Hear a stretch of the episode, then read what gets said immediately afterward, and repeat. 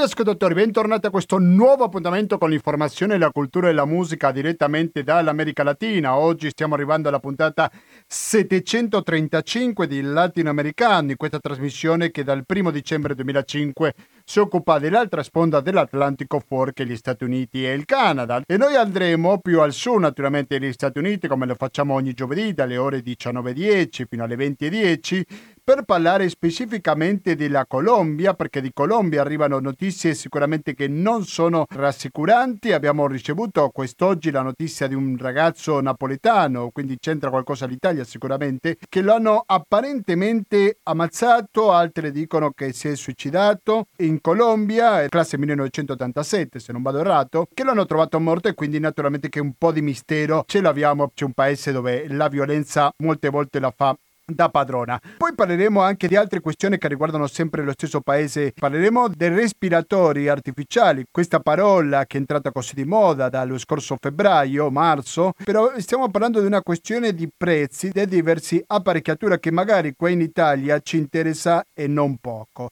Quindi questi saranno gli argomenti principali, ma poi parleremo anche di altre cose, ma per farlo vuol dire che avete sintonizzato l'FM 92.7 per il Veneto in genere e il www.radiocooperativa.org per ascoltarci in streaming, vuol dire anche che avete contribuito, ce l'auguriamo, con il conto corrente postale 120 82 301. Dico perché se non contribuite come facciamo a sopravvivere? E sapete che oltre il conto corrente postale avete il RID bancario, il pago elettronico e il contributo con l'associazione Amici di Radio Cooperativa. Soprattutto tenete in conto in questo periodo che dovete decidere dove destinare il vostro famosissimo 5 per 1000. Oggi musicalmente siamo accompagnati da Rodolfo Cardi perché è musica colombiana. Stavo sentendo il sottofondo borracera, mentre che adesso sentiamo a Ivan. Rimanete ascolto della Radio Cooperativa, fra poco torniamo con la diretta e attenzione, come faccio spesso, questa trasmissione ci collegheremo con l'altra sponda dell'Atlantico, ci collegheremo in particolare con Bogotà. A Iván, tomados de la mano, dirán que están enamorados. Ahí van camino hacia la iglesia se nota la tristeza che hai in su mirar. Sono le 19.29 minuti, siete sempre naturalmente all'ascolto di Radio Cooperativa. C'è un caso che sicuramente ci preoccupa molto, che è quello di un ragazzo che si è suicidato, lo hanno ammazzato non sappiamo esattamente cosa è successo, però la madre di Napoli afferma che l'hanno ucciso. Voglio la verità, nostro figlio era impaurito molto. Non mi rassegno alla scena del suicidio del mio figlio in Colombia. Lo Stato italiano deve ascoltarci, deve aiutarci a scoprire la verità. E poi continua avanti le parole di una mamma disperata. Anna Motta, che parla insieme al suo marito Giuseppe Pacciola. Dario Ghilarducci, buonasera e bentornato a Radio Cooperativa. Buonasera a tutti. Grazie per la tua disponibilità. Dario Ghilarducci, professore di scienze politiche. Dunque, tu ti trovi adesso a Bogotà, giusto Dario? Sì. Vabbè, allora, sì, sì, sì, io eh, sono a Bogotà. Abbiamo visto questa notizia. Hai qualche altra informazione al riguardo? Si sa qualcos'altro? Questa madre ha parlato anche con l'ANSA. Cosa si sa fino a questo momento? Beh, intanto, per prima cosa, vorrei anch'io esprimere le condoglianze per la famiglia e per la morte di questo ragazzo, Mario Paciolla, cooperante italiano che stava lavorando per le Nazioni Unite eh, nella zona di San Vincente del Caguan, nel dipartimento del Caquetá in Colombia, nel sud del paese. Eh, onestamente io non ho altre notizie, ho scoperto, ho visto la notizia questa mattina in Colombia, ovviamente nel, nel vostro pomeriggio italiano, leggendo l'articolo su Repubblica. Eh, la notizia ovviamente mi ha lasciato abbastanza perplesso e, e, e colpito perché, perché sì, sembra, direi, che lo abbiano suicidato, come dice la mamma, no? perlomeno da quello che possiamo leggere, una persona eh, che da quello che raccontano e da quello che si dice era assolutamente attiva, però in questi ultimi giorni a quanto pare fortemente spaventata e che stava per rientrare in Italia con un volo umanitario il 20 di luglio, quindi veramente molto strano che a pochi giorni dal viaggio, appunto ieri, lo trovino eh, morto, impiccato e poi con eh, ferite a quanto pare di armi da taglio, adesso io non so i dettagli sul, su varie parti del corpo. Cosa possiamo dire? Possiamo dire qualcosa rispetto a questa zona. È una zona molto complicata, il Dipartimento del Caquetà, in particolare la zona di San Vincente del Caguan, perché è una zona dove storicamente, già durante il governo del presidente Pastrana nel 2000, è la zona dove erano presenti le FARC la famosa zona di distensione dove si portarono avanti dialoghi tra il governo Pastrana, come dicevo, e la guerriglia delle FARC. È una zona dove c'è sempre stata una fortissima presenza eh, di attori armati, in particolare delle FARC. La situazione, come sappiamo oggi, è molto più complessa perché ehm, quello che rimane, diciamo, dei gruppi armati sparsi in, in, giro per il paese di quelle che erano nelle FARC ormai sono gruppi che non fanno capo a una struttura, diciamo così, verticale unitaria, per cui eh, nella maggior parte dei casi in realtà sono diventati semplicemente eh, gruppi armati illegali senza eh, una linea politica definita e quindi alla fine sono gruppi che si danno a narcotraffico ed altre eh, attività illegali. In queste zone ovviamente operano eh, molte organizzazioni della cooperazione internazionali, eh, Paciolla in particolare stava lavorando addirittura con le Nazioni Unite e a quanto pare, a quanto possiamo leggere dall'articolo, eh, chissà, forse aveva visto eh, ho scoperto, ho sentito qualcosa che eh, non gli è parso eh, particolarmente giusto. No? Dice la madre che lui non accettava mai compromessi le zone grigie e in queste zone forse di zone grigie eh, ce ne sono fin troppe. Sappiamo bene eh, che le zone grigie tra lo Stato colombiano e i gruppi armati illegali non sono una novità, soprattutto con le strutture eh, paramilitari di estrema destra, però credo che non ci sarebbe da stupirsi eh, se ci fosse qualche tipo di eh, inghippo strano, eh, diciamo anche tra certe strutture delle Nazioni Unite, eh, gruppi armati eh, presenti. Ecco, appunto, territori. volevo chiederti su questo speri- perché Dimmi. Mario Paccioler, che lavorava, lo ricordo, per le Nazioni Unite, non tollera l'ingiustizia, quindi qual è questa ingiustizia che potrebbe il condizionale d'obbligo aver visto sarebbe la causa di un omicidio? Guardate, io vi posso solo dire una cosa, eh, l'unica vera legge che funziona in Colombia è quella che qui è conosciuta come la ley del plomo, la legge del piombo, che è tradotta è la legge del narcotraffico, te, cioè plata o plomo, soldi o piombo, o ti lasci corrompere o ti facciamo fuori.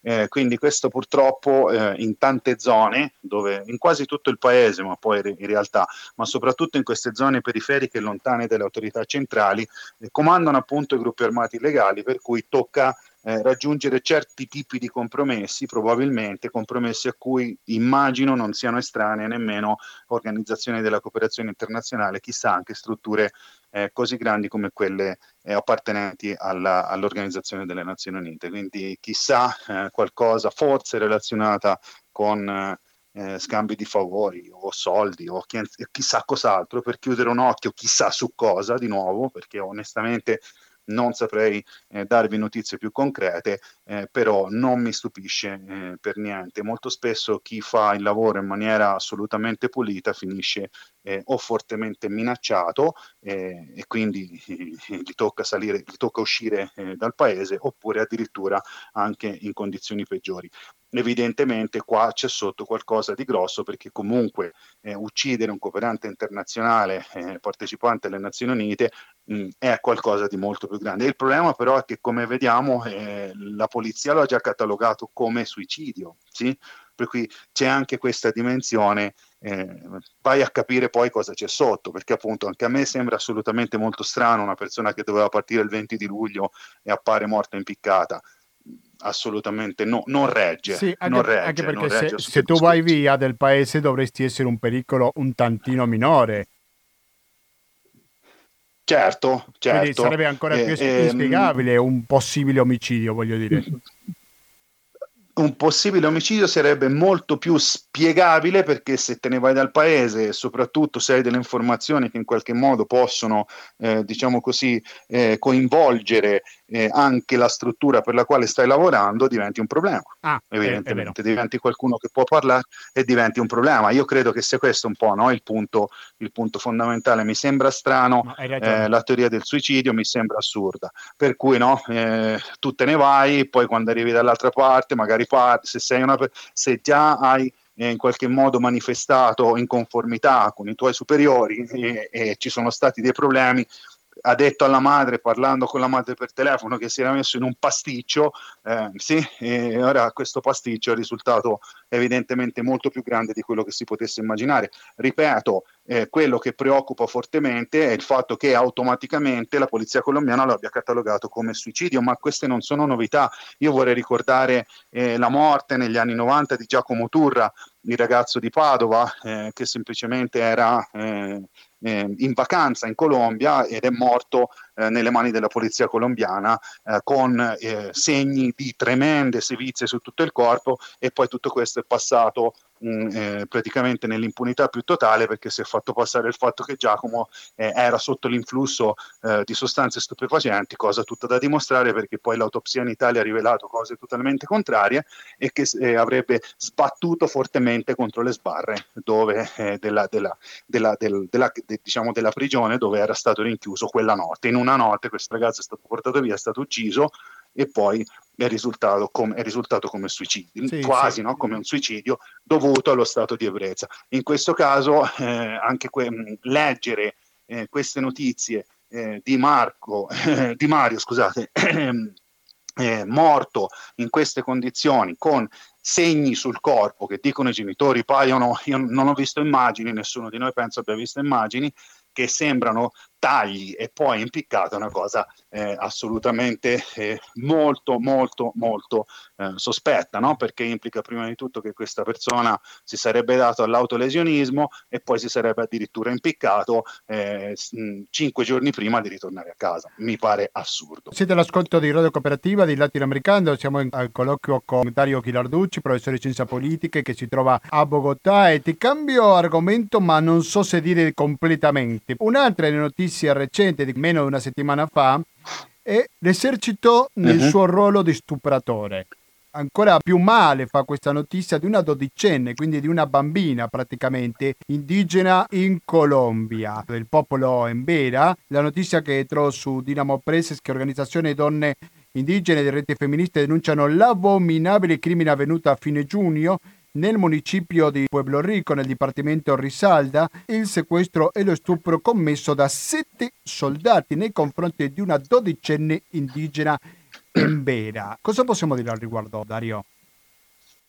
Possiamo dire prima di tutto che questa non è assolutamente una novità, eh, non è eh, nel senso che negli anni, negli ultimi anni anche di notizie di questo tipo eh, ne sono passate diverse, a volte anche molto più crudeli. Io purtroppo il primo commento che ho fatto, che suonerà molto, suonerà tremendo, però in realtà è andata bene che perlomeno questa volta non l'hanno ammazzata, perché molto spesso poi eh, anche eh, finisce nella tragedia ancora più grande con la morte spesso della persona che risulta violentata.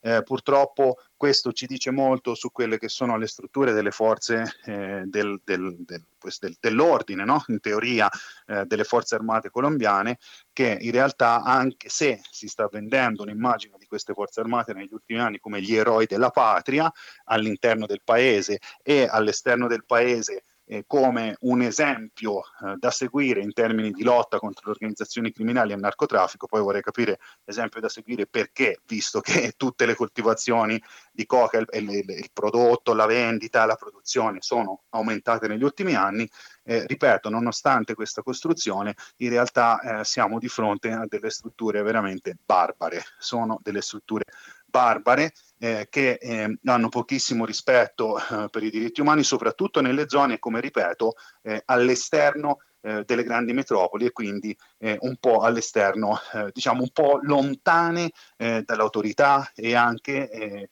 dall'attenzione nazionale. È, venuto fuori questa, è venuta fuori questa notizia, meno male, meno male, però vi dico che c'è anche già un dibattito aperto, una cosa assolutamente vergognosa e scandalosa, difesa eh, soprattutto da eh, una parlamentare, una donna poi del centro democratico, che è il partito, ricordiamo, di estrema destra del presidente Uribe, che all'inizio ha detto no, che sicuramente eh, questa notizia era un falso positivo. Qua quando si parla di falso positivo significa una notizia falsa. I, falso, I falsi positivi in realtà sono le persone che sono state sequestrate proprio dai militari e sono state uccise e fatte passare come combattenti. Durante la presidenza Uribe, appunto. Quando, Durante la presidenza quando l'ex presidente di... Santos era ministro della difesa. Sì, quando l'ex presidente Santos era ministro della difesa, sono continuati in maniera minore anche durante la, la, la, la, presidenza di Santos, in maniera molto minore, e in questo momento c'è una riattivazione anche di questo tipo di pratiche. Quindi in realtà siamo tornati. Ma c'è una cosa che non ho capito. Quasi positivo era per soddisfare la richiesta degli Stati Uniti del Plan Colombia, perché gli Stati Uniti dava i soldi a seconda quanti guerriglieri o quanti narcotrafficanti riusciva ad abbattere. Come? Spiegami. non è esatto. Non è, non è, esattamente relazionato con il Plan Colombia e con gli Stati Uniti, eh, è una legge interna che è stata fatta per incentivare gli attacchi e le azioni armate contro i guerriglieri. Quindi gli incentivi in realtà venivano dati dal governo nazionale ed è qualcosa che non è, non è sparito dalle leggi colombiane. Cioè se si fanno fuori un tot di guerriglieri, eh, i militari che sono responsabili di queste, eh, di, di, queste, di queste azioni ricevono dei premi ricevono dei premi che sono premi anche in denaro, cioè praticamente è una costruzione simile che ci fa pensare a, a, ai film sul Far West che abbiamo visto tante volte, no? Anche se lo fanno fuori combattimento.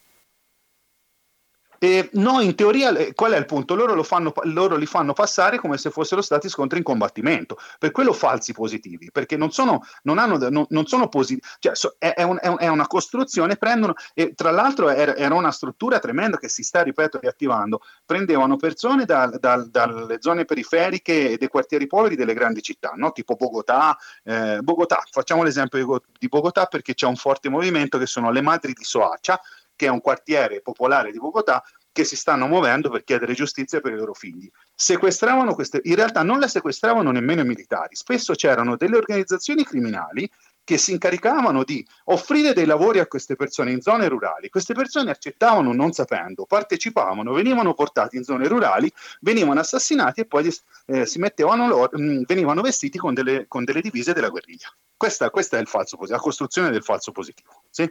Quindi, e ci sono degli incentivi se tu dimostri che hai ucciso un tot di guerriglieri, se quel battaglione, quei militari, quel colonnello, quei generali ricevono degli incentivi e incentivi anche finanziari. Quindi, ripeto, è un sistema praticamente simile a quello dei cacciatori d'Italia, però sono militari dello Stato. Quindi questo, no? questo è il falso positivo.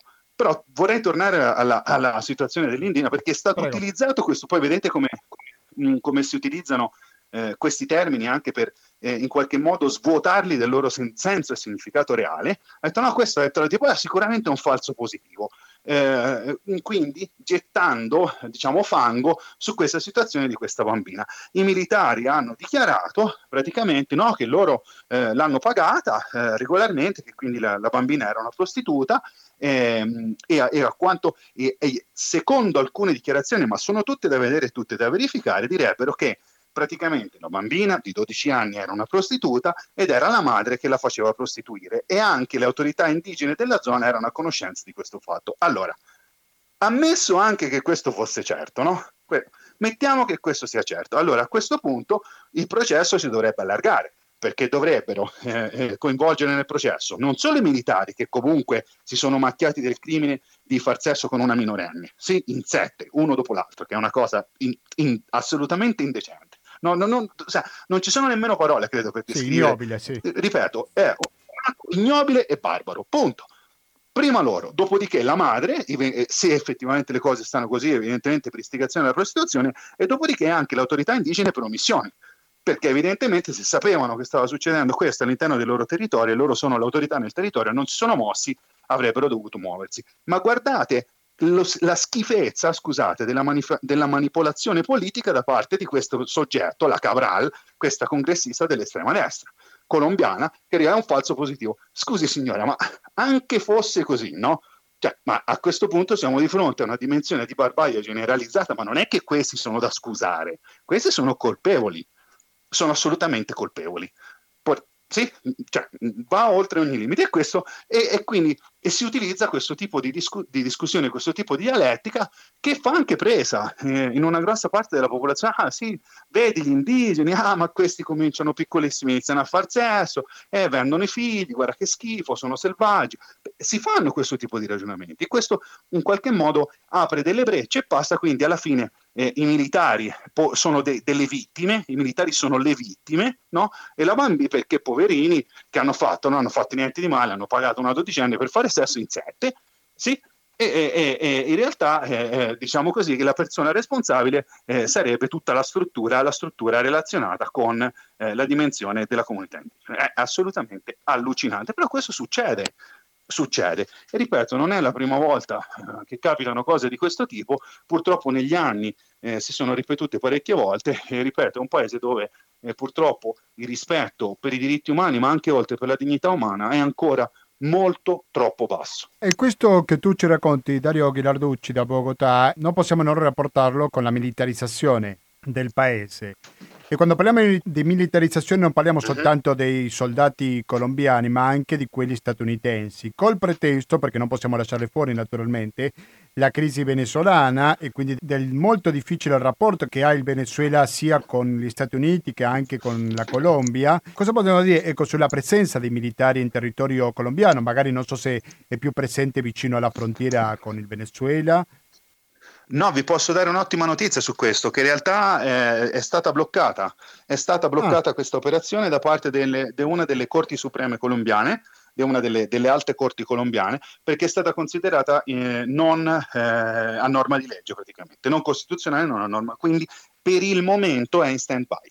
Quindi questa è una buona notizia. Ehm, vedete, la Colombia è un paese molto, mo, molto, molto, molto complesso. No? Alcuni semplicemente lo marchiano e lo pongono dicono, beh, è un narcostato, è uno stato mafioso, è uno stato fallito.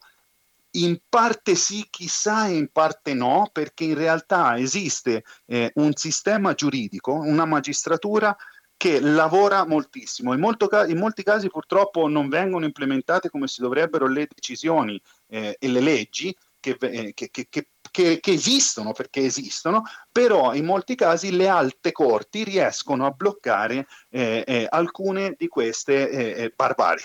Sì, alcune, in alcune. In questo momento, per adesso, questa situazione dei militari colombiani è in st- dei militari, eh, scusate, nordamericani è in stand-by. Ovviamente non è che la cosa non abbia smesso di preoccupare, con- non continui a preoccuparci perché la situazione e le tensioni con il Venezuela evidentemente sono sempre eh, presenti e sono sempre alle porte, nonostante la situazione eh, con il coronavirus che, che continua eh, a essere eh, all'ordine del giorno e particolarmente complessa. Però sì, questa diciamo a mio modo di vedere è una buona notizia perché alleggerisce un po' la tensione in questo momento, sì, perlomeno per adesso. Vediamo. Quanti basi militari ce ne sono in Colombia? Perché credo che è il paese con più basi militari statunitensi in America Latina, giusto? Sì, se non sbaglio sono otto. Se eh. non, se non, otto basi militari nel territorio. Basi militari. Eh. Sì. Sì, sì, sì, otto basi militari nel territorio, oltre poi a una presenza eh, praticamente costante di eh, consiglieri eh, militari nordamericani che vengono nel paese dagli anni 60. Quindi, insomma, è, è, è, non è assolutamente una novità. Ah. Non solo, la politica estera colombiana è sempre stata eh, legata alla politica estera nordamericana cioè le posizioni, è sempre stato, anche perché in Colombia poi ha sempre governato la destra, più o meno estrema, però ha sempre governato eh, la destra, ed è una destra che è sempre stata molto vicina e molto amica degli Stati Uniti, tranne in alcune eccezioni come durante la, presiden- la presidenza del governo Samper, ehm, che eh, ci fu il grande scandalo del processo 8000, processo di corruzione legato ai soldi del narcotraffico, però è molto... Anni 90, se non ricordo male, giusto, Samper? Esatto, anni 90. È molto divertente questa questione del narcotraffico, no? Perché allora mh, presiden- l'attuale presidente Duque è stato filmato in video con un tipo che è un narcotrafficante che ha finanziato la sua campagna elettorale. Mh? Questo ormai, e infatti il processo ora è mezzo bloccato, non sta andando avanti come dovrebbe, ma è aperto con un tipo eh, n- eh, soprannominato Gnegne, e non, non, non, so che altro, c'è un sacco sempre di, di, di, di, eh, di soprannomi impressionanti questi soggetti. Insomma, questo tipo Duca aveva dichiarato all'inizio che non sapeva nemmeno chi era, poi sono iniziati a circolare video che erano in festa insieme, che parlavano e cantavano. La vicepresidente, il fratello dell'attuale vicepresidente, eh, Marta Lucia Ramirez, eh, era un narcotrafficante. Lei ha pagato il suo riscatto negli Stati Uniti eh, una decina o 15 anni fa. Quindi eh, tutta la cupola, diciamo così, che è vicina a Uribe e all'uribismo, sono vicini a certe strutture di quelle che erano eh, eh, i, le strutture paramilitari di estrema destra, che sono strutture narco-paramilitari. Eh, Guaidò, quando è venuto, questo è interessante, Guaidò è l'autonominato presidente ad interim del Venezuela, no? Eh, mm, quando è venuto in Colombia per questa farsa che è stata messa in piedi di questo concerto eh, sulla frontiera con il Venezuela nella città di Cucuta, non aveva l'autorizzazione per passare la frontiera, l'autorizzazione da parte delle autorità venezuelane. Ha passato la frontiera grazie a un aggancio che ha avuto con il gruppo de Los Rastrojos, che è una struttura di narcotrafficanti che opera sul confine tra Colombia e Venezuela. E perché lo sappiamo? Perché Guaidó è così intelligente che si è fatto i selfie con questi tipi che poi sì. hanno iniziato a circolare sul web. Sì, quindi, è diventato famosa cose... quella foto. Sì. Esatto, è diventato per cui abbiamo questa situazione per cui certi narcos sono un problema assoluto. No? E, e, allora, i venezuelani, secondo il governo nordamericano, le autorità del governo venezuelano sono tutte narcotrafficanti. Peraltro non hanno fornito ancora nessuna prova. Io vi posso dire, come analista politico, eh, un politologo, internazionalista, tutto quello che volete, che dal mio punto di vista la gestione del governo eh, in Venezuela, dello Stato in Venezuela, è assolutamente fallimentare però non ho visto ancora da nessuna parte delle prove che possano, delle prove certe, serie, che possano connettere Maduro o altri esponenti del, del suo governo direttamente con le strutture del narcotraffico, mentre invece si, sì, esistono con quelle colombiane. Per cui i venezuelani, secondo Trump, sono narcotrafficanti perché sì. E con amici... la posizione del Venezuela, perché la posizione del Venezuela o comparte, non possiamo generalizzare esatto. naturalmente, sempre accusa il governo di Maduro di essere colluso con il narcotraffico, no? E invece potrebbe essere certo. proprio la posizione o parte di quella. Sto parlando del caso specifico di Guaidó. Beh, sì. Beh, signori, io se volessi passare la frontiera tra Colombia e Venezuela, di certo non mi raccomanderei a un gruppo di taglie-gole narcotrafficanti se non fossi loro amico. Scusate, cioè, è proprio una questione, questione comune, no? di, di, senso comune. Sì. io, non, io non li conosco io non li conosco questi soggetti, non sono miei amici e quindi non, non, vado in giro con loro, non passo le frontiere legalmente con loro, non faccio niente di tutto questo. Sì, certo. eh, quindi, mentre invece evidentemente eh, il presidente autonominato di Inter in Guaidó si li conosce, se li conosce qualche ragione ci mm. sarà, come conosce, eh, come hanno eh, contattato queste strutture anche di mercenari, insomma voglio dire, ci sono dei movimenti assolutamente sporchi da parte dell'opposizione venezuelana. Mm. Questo, questo, ripeto, non significa che il governo venezuelano non abbia delle responsabilità assolutamente enormi enormi sul disastro che si sta dando in quel paese. Io questo non, non, non lo metto eh, assolutamente minimamente in discussione, però non ho ancora visto nessuna prova reale e concreta, a parte le dichiarazioni del presidente Trump degli Stati Uniti d'America che hanno posto eh, eh delle taglie, da, di nuovo no? siamo in questa dimensione sempre da Far West, dove vale più il denaro che il diritto e la parola di qualcuno che può pagare eh, per avere la pelle di qualcun altro, indipendentemente dal fatto se poi effettivamente sia o meno colpevole. Mm-hmm. Io non ho visto prove sì, sul, sulle collusioni. Eh, rimanendo nel rapporto complicato, complesso fra la Colombia e il Venezuela, parliamo un attimo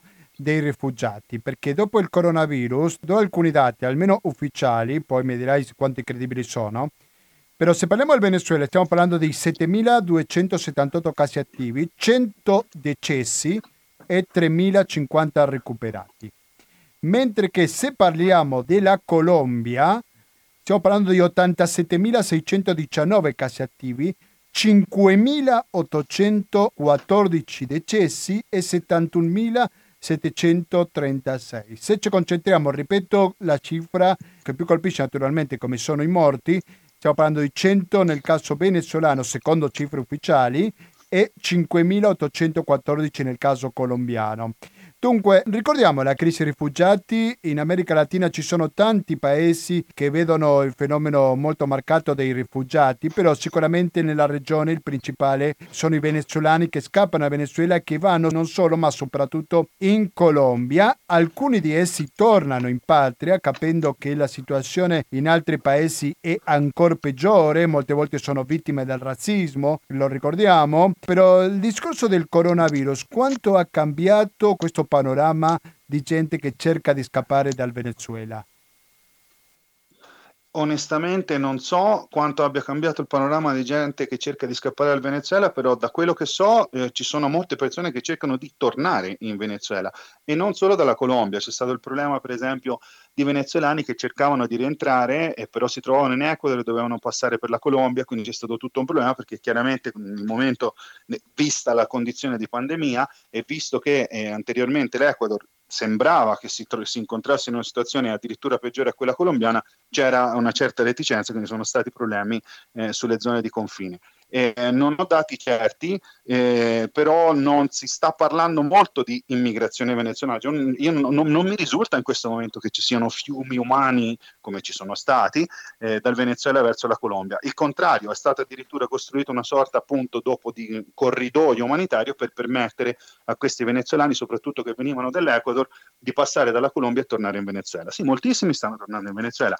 Io non so quanto siano veritieri i dati venezuelani. Vi posso dire che quelli colombiani sono sicuramente a ribasso, sono sicuramente a ribasso non lo dico eh, solo io, semplicemente guardando ehm, il numero dei morti, ehm, esiste eh, una, una, struttura del governo colombiano molto simile al nostro Istat in Italia, no? quindi una struttura di queste che si occupano eh, di fare ricerche e analisi statistiche che hanno avanzato eh, l'ipotesi per cui probabilmente i numeri dei morti dovrebbero essere moltiplicati per tre, perché hanno incrociato il numero mh, dei morti per malattie che potrebbero essere relazionate al coronavirus, quindi malattie soprattutto di carattere respiratorio, ma non solo, eh, con quelli dello stesso trimestre dell'anno anteriore, praticamente i morti sono triplicati.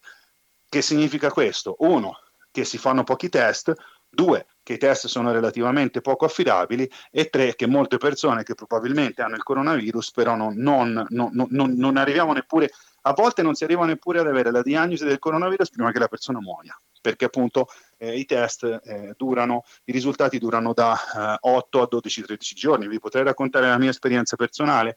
il, il 2 luglio Mm, sono, mm, sono, uscito per strada con la mia compagna per andare a comprare qualcosa e abbiamo incontrato eh, del personale della segreteria di salute della, della, del, della, della città di Bogotà eh, che ci hanno detto se volevamo fare il test del coronavirus stavano facendo il tampone gratuito eh, proprio qua dietro casa nostra nel, in, questo, in, questo, settore che è il, il quartiere antico della Candelaria. Perfetto, benissimo, ovviamente sì siamo andati, ci siamo messi in fila rispettando tutte le distanze, ci abbiamo messo circa una mezz'oretta, ci hanno detto guardate nel giro di 8-10 giorni voi dovete introdurre il vostro numero eh, del documento di identità e il vostro numero di telefono e automaticamente sul sito internet potrete vedere i risultati. La mia compagna dopo 12 giorni, se non sbaglio, ha avuto il suo risultato, mentre invece il mio è andato perso. Mi dicono che non esiste nessuna, nessuna non, non, non esiste nessun registro. Eh, eh, con il numero che io ho messo. Quindi praticamente il mio test è andato perso. Quindi vi lascio immaginare quanti altri se ne possono essere,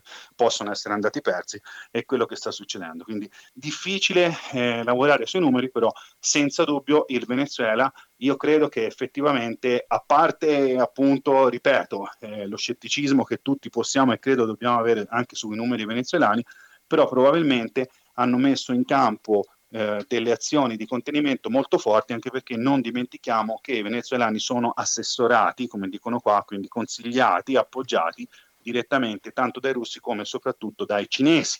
I cinesi probabilmente, questa è la mia teoria, dall'inizio i consiglieri cinesi che sono a Caracas o con i quali sono, con i quali sono in contatto i venezuelani hanno detto guardate, questa cosa è assolutamente seria, prendetela assolutamente sul serio. Infatti, da quando sono arrivati i primi casi, hanno iniziato immediatamente a chiudere eh, vari, eh, varie regioni del paese in maniera molto forte. Quindi c'è stato eh, un lockdown e un contenimento eh, evidentemente più forte di quello che c'è stato in molti altri paesi latinoamericani. Mm, certamente. Oltre a questo, comunque, bene, no? Ehm, l'ultima dimmi, dimmi. cosa, oltre a questo, comunque dicevo, oltre a questo comunque il Venezuela è vero che c'è una crisi economica, è vero che le condizioni sono molto complicate, però è anche vero che eh, sono state già messe in campo da molti anni delle politiche di, ass- di assistenzialismo nei confronti delle parti più eh, povere della popolazione, quindi con tutta probabilità questa dimensione di lockdown eh, è stata accompagnata anche da queste politiche in qualche modo di eh, eh, ridistribuzione di viveri e di beni di prima necessità minimi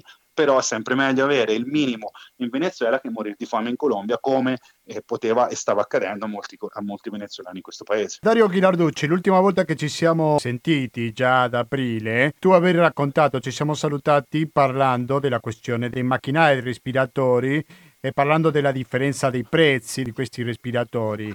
Allora, la notizia è che è stata una denuncia contro il comune di Bogotà che hanno pagato per questi ventilatori artificiali più costosi, non sempre per combattere il Covid-19. Un caso di corruzione, di cosa stiamo parlando? Di questo scandalo? Come possiamo descriverlo, Dario? Ah, io credo che questo si, si, si, si, inserisce assolutamente in una dimensione di corruzione diffusa, per cui la, la questione dell'emergenza eh, Covid-19 è diventata gallina eh, delle uova d'oro per una classe politica già assolutamente corrotta. Secondo le stime di quello che si sa e che siamo arrivati a sapere eh, fino ad ora, eh, in questi mesi di emergenza Covid si calcola che perlomeno ci siano ci sia, eh, i soldi diciamo, finiti eh, in corruzione siano stati perlomeno 300 mila milioni milioni di pesos. Fate il calcolo, eh, un euro sono circa 4.100 pesos. Comunque stiamo parlando di cifre allucinanti, soprattutto per un paese eh, come la Colombia, dove ripeto la corruzione già è molto forte, però in questo caso credo che abbiano battuto tutti i record in rapporto eh, quantità di, di denaro eh, bruciata, diciamo, e tempi. Mm, la questione dei respiratori, eh, la questione di Bogotà, eh, Bogotà, a Bogotà hanno pagato ognuno di questi respiratori 108 eh, milioni di pesos. Mm? Mm, di più rispetto ad altre città o altri dipartimenti del paese, dove comunque il minimo eh, è stato, diciamo che oscill- oscillava in, una, in, uno spettro tra 75 milioni di pesos a respiratore, di un po' meno di 20 mila euro, diciamo, fino a questi 108 milioni di pesos, che, che, che è quello che si è pagato a Bogotà. Eh, la cosa ridicola e allucinante è che nonostante appunto ci fosse questa notizia fantastica, tra l'altro sbandierata ai 420 con grande orgoglio da parte anche del presidente Duque, già a marzo, già a marzo di questa eh, costruzione dell'ingegno colombiano di questi respiratori open source che costano 2-3 mila dollari l'uno, quindi praticamente 10 volte meno di quello che si stanno pagando questi respiratori sul mercato internazionale, questi respiratori di produzione nazionale non sono mai entrati sul mercato, sono già pronti, alcune migliaia perlomeno, sono state bloccate dall'Invima. L'Invima è una struttura nazionale che si occupa di certificazione, quindi praticamente dà una dimensione di burocrati.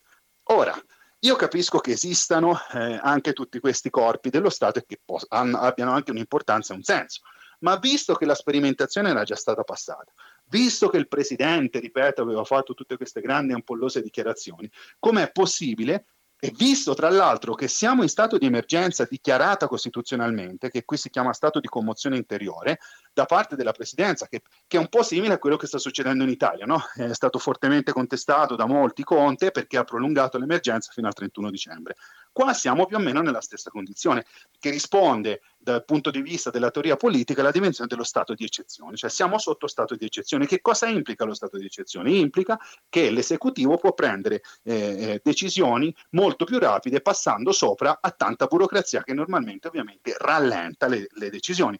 Lo stato di eccezione come figura giuridica è antichissima, esiste dai tempi dell'antica Grecia e addirittura dell'antica Roma come figura giuridica eh, e politica e, e, serve per, tra virgolette, salvare la comunità in condizioni di emergenza. Allora io mi domando, visto che ci sono tutte queste condizioni, perché il Presidente non fa mettere in commercio immediatamente questi respiratori di produzione nazionale che peraltro sembra che siano eccellenti perché hanno passato tutte le prove.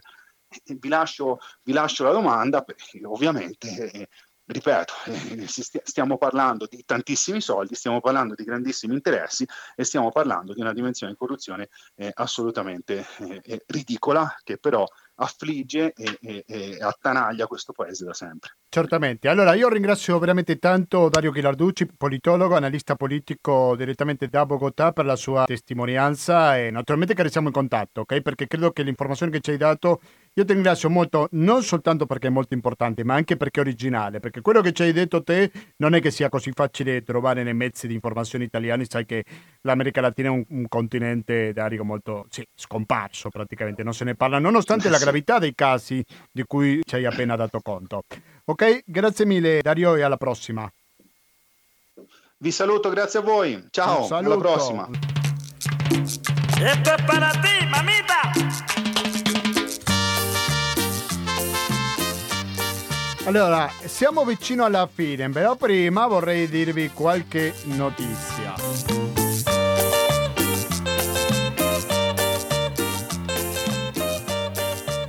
Sentiamo Rodolfo Icardi. La musica è molto allegra, no? È un classico questo, La Colegiala. Colegiala de mi amor in Argentina durante la quarantena che è ancora in corso, alcuni lo chiamano come la quarantena più lunga del mondo, ma non so se quanto esagerato sia, però il discorso è che è molto molto lunga, hanno iniziato subito dopo l'Italia e ancora in corso.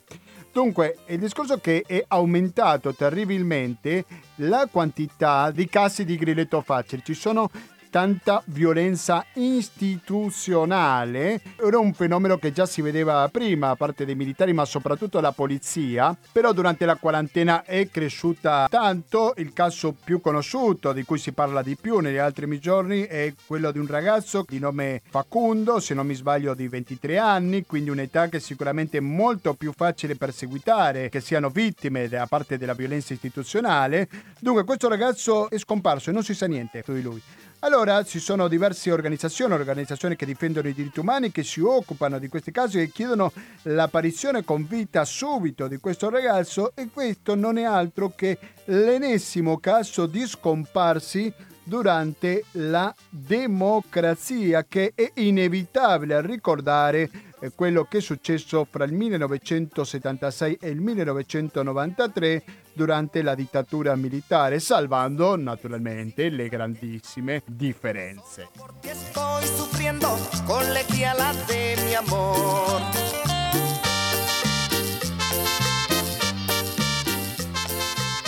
Prima di salutarci, vi ricordate la scorsa trasmissione che avevamo parlato di un libro che si chiama Negozios e dittatura in Italia, quindi un libro molto interessante, diversi ricercatori argentini che hanno lavorato su cosa? Hanno lavorato sul coinvolgimento di aziende italiane durante la dittatura argentina, la potete recuperare dal sito della radio, questa trasmissione, questa intervista è la terza e ultima sul www.radiocooperativa.org, riascoltaci podcast del latinoamericano. Dunque, vorrei semplicemente semplicemente aggiungere se volete recuperare questo libro, è vero che in spagnolo, però magari qualcuno di voi lo capisce, scrivetemi.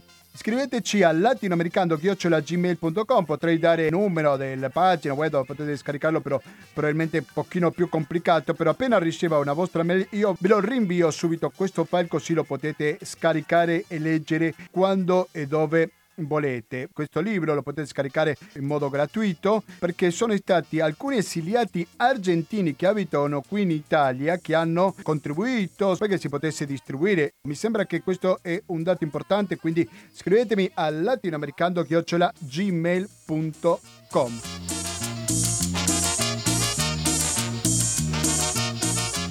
Cari ascoltatori, ho una notizia da darvi, un'ultima ovvero che sono le 20 e 11 minuti. Sono le 20 e 11 minuti, cosa vuol dire questo? Perché mande, mande, chi mande, en el mundo siempre habrá buena gente, mala gente. Che è arrivato il momento di sentire Andrés Calamaro con il suo brano Tuyo Sempre.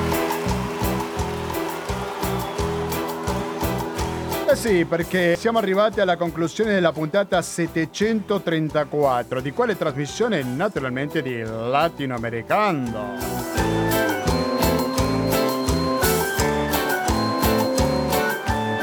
Sempre concludiamo che c'è la replica di Economia e Società e poi c'è una trasmissione, un giovedì, stasera si balla, l'altro giovedì internote. Una vez no me vuelve per attenzione, una bellissima notizia a raccontarvi che oggi sarà un giovedì un po' diverso, eh, perché fra meno di un'ora, intorno alle 21, Renzo verrà con i propri nipotini.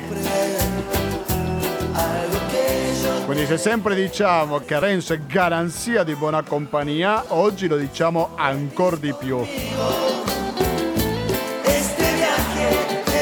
Mi raccomando, intorno alle 10 torna Renzo con Stasera si balla una trasmissione con una compagnia molto speciale.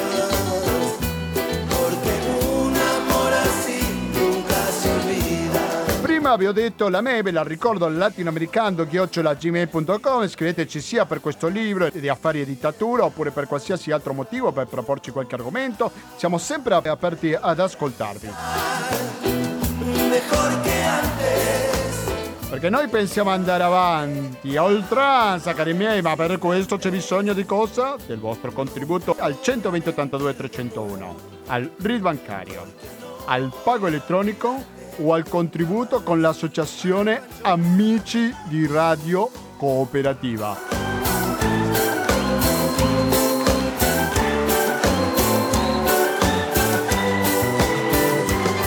Se uno contribuite mi togliete questa gioia, perché per me, lo dico sinceramente, una gioia, una passione, questo di fare questa trasmissione dal dicembre 2005 y volvería por todas partes para encontrarte. Perché è una passione? Perché diamo informazione diversa che altrove è molto difficile da trovare, per questo che facciamo con tanto piacere questo mestiere, però naturalmente che bisogna sostenerlo, no?